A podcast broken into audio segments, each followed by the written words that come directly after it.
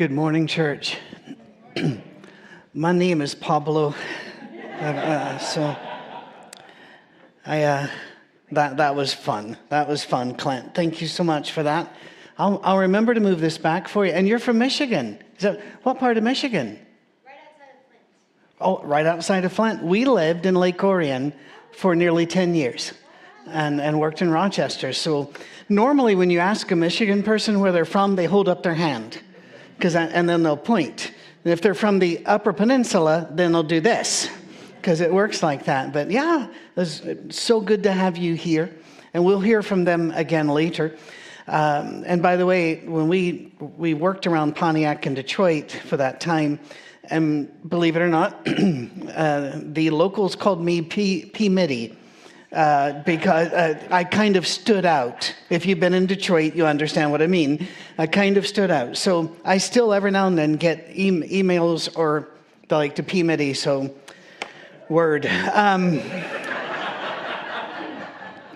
Couple of things. I love to worship. I mean, it brings me in. And every time you challenge me, because my personality is like the other side of yours.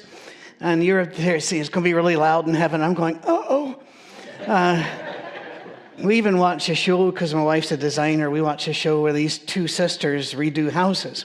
And they talk loud, and I keep looking over at her, and I said, does she know they're not far? They're there.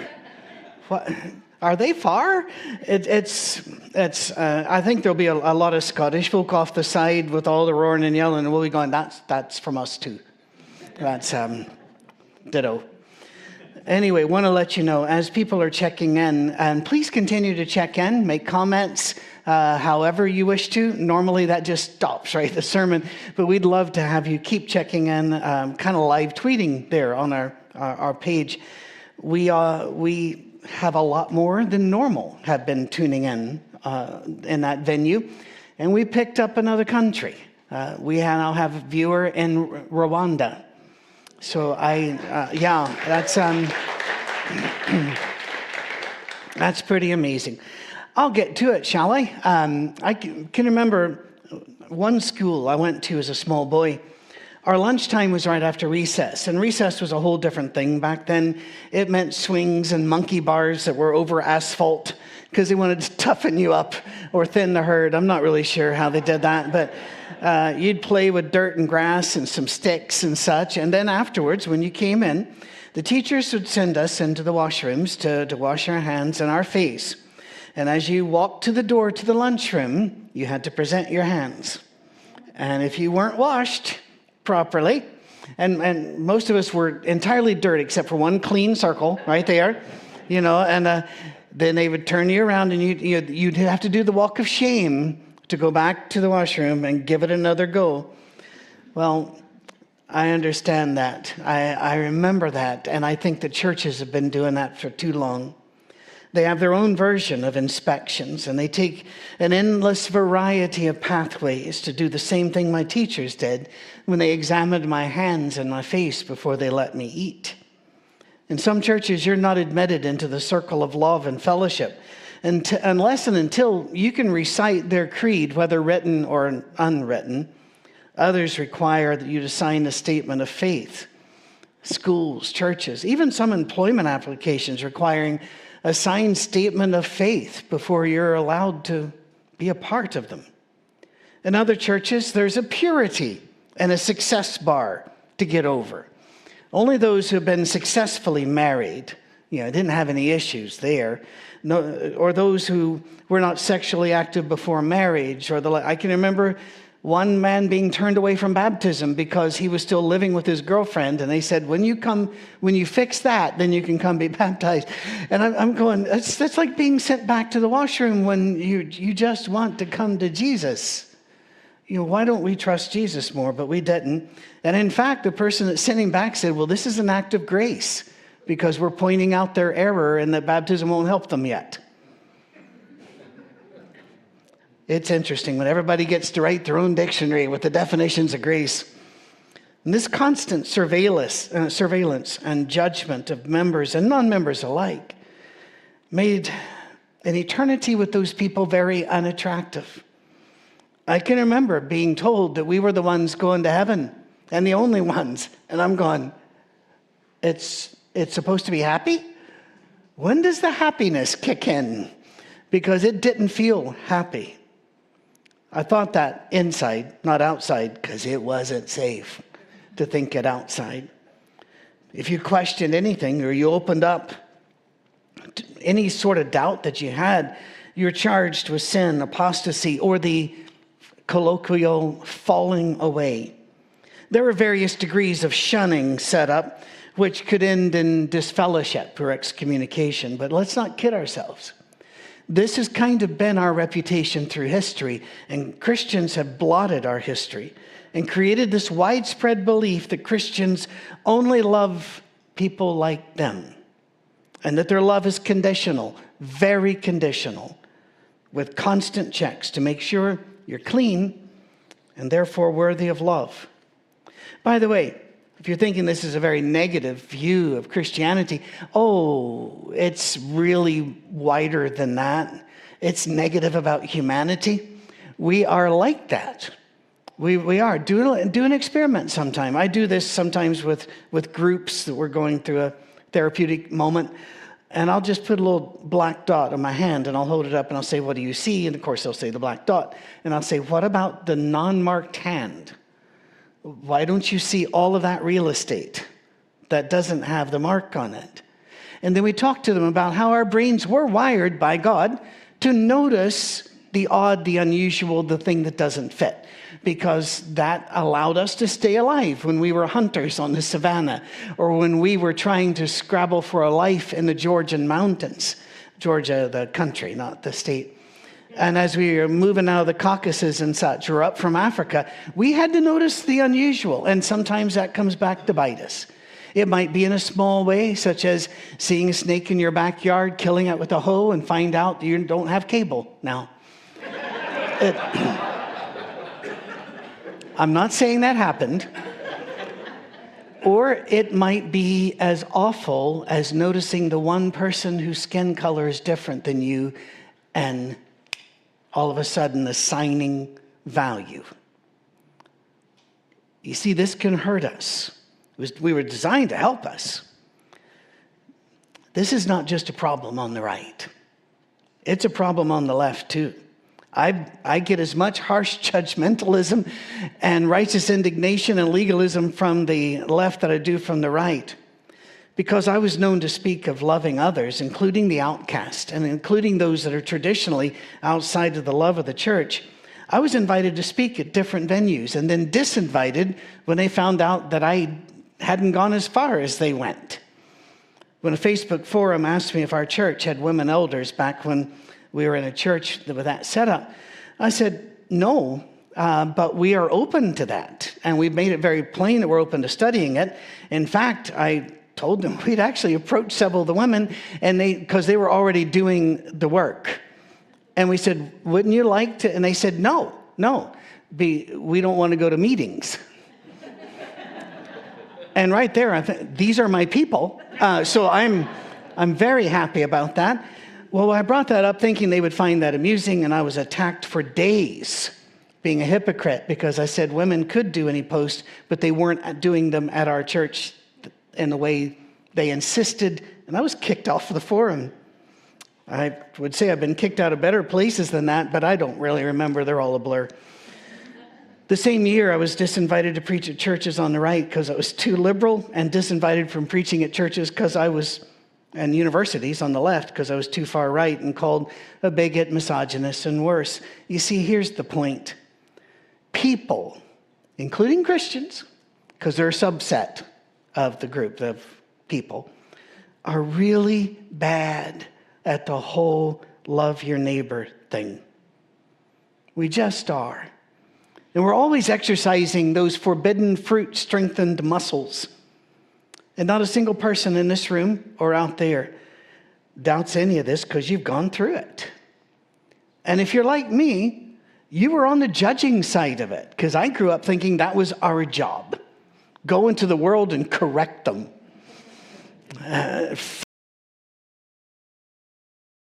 Find them wanting. And I did so with gusto. we need Jesus. We need Jesus. Jesus told us in Matthew 22, verses 37 through 39, that love God and love your neighbor as yourself takes care of all of the commandments. So I have a real quick question. Was he wrong? If he wasn't wrong, then we don't need to be doing this other stuff. We just need to love. We don't need to examine the cleanliness of others to see if they reach our standard or any arbitrary standard. Love God and love your neighbor. I don't think one can be done without the other because they only work with each other. He even gave us the example of the Good Samaritan to help us understand who our neighbor was. To a Jew, the Samaritan was their worst enemy.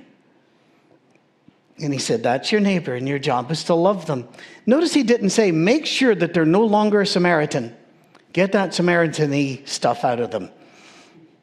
He said, love them. That's interesting, but helpful, very helpful. I think loving God first is the only way you can love your neighbors because, let's face it, God told us to love everybody, but some of them aren't making it easy. And sometimes we make it harder than it has to be loved. And therefore, God has set a challenge before us. If we remember that that person is also a child of God, and that person is also loved by God, made by God, and placed by God, and that person, the same grace that saves us, saves them, and if there's not enough for them, there's not enough for us. I think it changes everything. First John chapters 3 and 4 need to be read again and again and again, don't they? This was read to us a portion today. The more we read it, it's all about love. And that's annoying to so many because how do you measure love? You know, whenever you're courting somebody, or you're dating them, you're pursuing them in any way that you wish to name it. And there's always, you know, I love you more. Oh, on what scale? What's the metric? I need, you know, and this is, by the way, being a scientist in love, they don't make movies about that. It's boring. But we're always, you know, well, I love you more. Well, no, you know, you hang up, you that whole thing, right? And then, well, how do you measure who loves who more? Well, you can't. All you do is, that person's capability of love is what they're doing. And I'll do the capability I've got. One of the last messages we get from any of the apostles is First John. And what does he keep going? It's about love. It's about love. It's about love. It can be amazingly repetitive. And the history behind it, the story is told by people who knew John and who wrote contemporaneously with him and shortly after his death, that he was in his 90s and they would bring him in on a litter, a cot thingy with the handles, right? And they would ask him as the last, you know, eyewitness of the risen Lord, they would say, you tell us something. And he would raise himself up on his elbow and he would say, little children, love one another. And then he just lowered himself down. That's all he had. And that one day some of the young men gathered and told him how much they loved him and honored him. But could you give us something new? And he worked his way back up on his elbow. And he said, today, a new commandment I give you. Love one another. And that's all that First John says. Love then moves from being an in-house thing. We love those like us and who love us back. To an all-over-the-world thing, a movement of people who love God and who show it by loving all people, no cleanliness check, just love. We had a man come to fix one of our chairs, and if you look at him and just look at him, big old guy, really strong muscles, got tattoos all over, you would think, well, he's a big old tough guy with tattoos, right? That's all you'd know. But then, as soon as he found out that I was a pastor, because my wife outed me, he started talking about Jesus, and he overflowed with Jesus. And I'm going to tell you right now, that man loves more than I love. The reservoir of love in him could not be stopped. And he talked about, I think it was 8 years or something since he had found Christ. He said, but he was blessing me before I even knew him. And I've got a quote here. He loved me a long time before I loved him. Even when I didn't know him, he was blessing me, pouring blessings in my life. Sometimes God sends people in my life to say, see, it can be done. You can be nicer. You can love more. 2 Corinthians chapter 5. I want you to notice something you may not have noticed. Because all of you, I would believe that all of you and most of you know 2 Corinthians 5. You've heard it read many times. For Christ's love, this is verse 14 and 15. For Christ's love compels us because we are convinced that one died for all and therefore all died. And he died for all that those who live should no longer live for themselves but for him who died for them and was raised again. And then in First John, again, chapter 2 and verse 2, Scripture says, he is the anointing sacrifice for our sins, and not for ours only, but also for the sins of the entire world. Did you ever notice in that Corinthians passage, Christ's love compels us because one died for all, and those of us who live no longer live for ourselves, but for him. Because he loved all, we have to love all. If you do not love all, you are not living in him. And by the way, no, I'm not checking your hands for cleanliness or your heart. This has got to be an internal audit. And if you're like me, well, I'm sorry, but if you're like me, that's a multi-times-a-day audit. Where am I? What am I doing here? Is this living for Christ? Is this doing anything that would help Christ? I mean, Jesus loved outside the lines. I can remember once we were living up in Michigan, and we were in that Pontiac and North Detroit area of 8 Mile and such. And my son-in-law, who now is the lead minister for Otter Creek Church up in Brentwood, just a really big, well-known church here. Well, there we were both working with the church in Rochester Hills, Michigan, and he was kind of an assistant minister to me. He was actually just sidling up to me to pursue my daughter. I knew that. We all knew that. But anyway, and I took him. We went to this kind of place, and at the end of the day, he looked at me and he goes, "Oh, are we going to go to a Harley place next?" And I said, "Why?" He said, "Because you're Captain Subculture. You've taken me to tattoo place. You've taken me to this shop." And I went, "Well, let's find a Harley place then. We want to fill the bingo card." Jesus lived outside the lines, and he told us to do the same. And as Barb read to us today, we are to abide in love because we abide in God. That love's not reserved for those who believe. It's even there for the atheists. Even for the atheists who don't like us and say bad things about us, our love is there for them. Our love is not just for those who have successfully cleared any hurdles we've placed in front of them. Jesus, who, Hebrews 7, verse 26, was the absolute perfection of holiness, did not say people will believe and follow him because of his holiness. He also did not say that people will love you and follow Christ because of your holiness. He said they will do it because you're love. I think we grabbed the wrong thing. I think we grabbed the wrong measuring tape. And I don't think we have any business checking people's hands and faces or lives and hearts. His love pushed the boundaries. Oh my goodness. He showed love and grace to a sex worker at a Pharisee's house. A Pharisee party. And there ain't no party like a Pharisee party.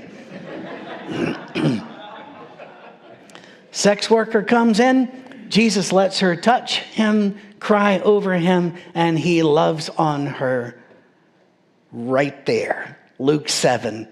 A very uncomfortable and hilarious chapter. He broke the racial codes of his day, the religious codes of his day. When he goes to find the Samaritan woman at the well, he finds a woman who's a Samaritan, so she's as bad as you can get to any of the Jews, who's also been thrown away by a succession of men and now is being used by another man living in the ruins of Sychar. And she's the first person he tells who he is when he leans in. And she goes, I know when Messiah comes, he'll sort all this out. And he leans in. I can see the smile and goes, that's me. First person he told.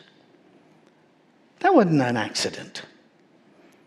He associated with tax collectors, sex workers, drunkards, Gentiles, including Romans, the occupying force. And he showed love to all of them, and he even showed love to the men who crucified him as they crucified him. And he met with Peter. Only one gospel brings it up and says nothing about it except, and he met with Peter on the road. The next time we see Peter, he's no longer a coward. He's no longer impetuous.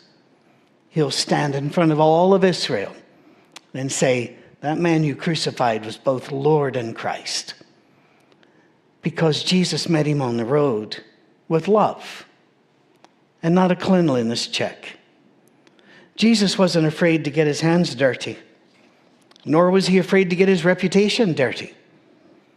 Love only works if it doesn't require all of those constant checks. No, we don't have to approve. We don't have to celebrate. We don't have to look at somebody and say, I approve and celebrate everything about you. No, our job is to love them. We can love without any of those things. We can love people who crucify us because he did. That love's got to be sincere, though. Ah, there's the rub. It has to be inside you. Because if it isn't, the outside will tell. Romans 12, 9 through 18. Love must be sincere. Hate what's evil. Cling to what is good. Be devoted to one another in love. Honor one another above yourselves. Never be lacking in zeal, but keep your spiritual fervor, serving the Lord. Be joyful in hope, patient in affliction, faithful in prayer. Share with the Lord's people who are in need. Practice hospitality. Bless those who persecute you. Bless and do not curse. Rejoice with those who rejoice and mourn with those who mourn. Live in harmony with one another. Do not be proud, but be willing to associate with people of low position. I like how that's not defined, because you might be the one who's the low position. Do not be conceited. Do not repay anyone evil for evil. Be careful to do what is right in the eyes of everyone. If it's possible, as far as it depends on you, live at peace with everyone. We're going to have a song here in a moment from our dear ladies from Michigan. So as you come up, I'm going to return your... Could you need this back here now for keys, or are you up? Oh, you're going to be good? Okay. I'm just going to set it there. I'm going to step a wee bit to the side. My wife and I are taking off in just a moment to drive all the way to Charleston, South Carolina to see our family. So you always want to know, what do you say before you hit the road? Well, I'll tell you, once I was speaking at a place that required a suit and a tie and all that. They had a little dinner after. And a little boy, I don't know why, he's about 3 or 4, decided I needed a hug. And he started heading toward me. His face could not have had more peanut butter and jelly on it had he been going for the Guinness record. And most ministers won't work the word Guinness into the sermon, but there you are. Blame Pablo. He held out his grimy wee hands and big old peanut butter slathered face, and I thought, fair enough. So I went around that day with little boy picture and peanut butter on me. But it helped me remember, God did not send us into the world to correct the world. He did not send us into the world to save the world. We are sent to love them. Christ will do the rest.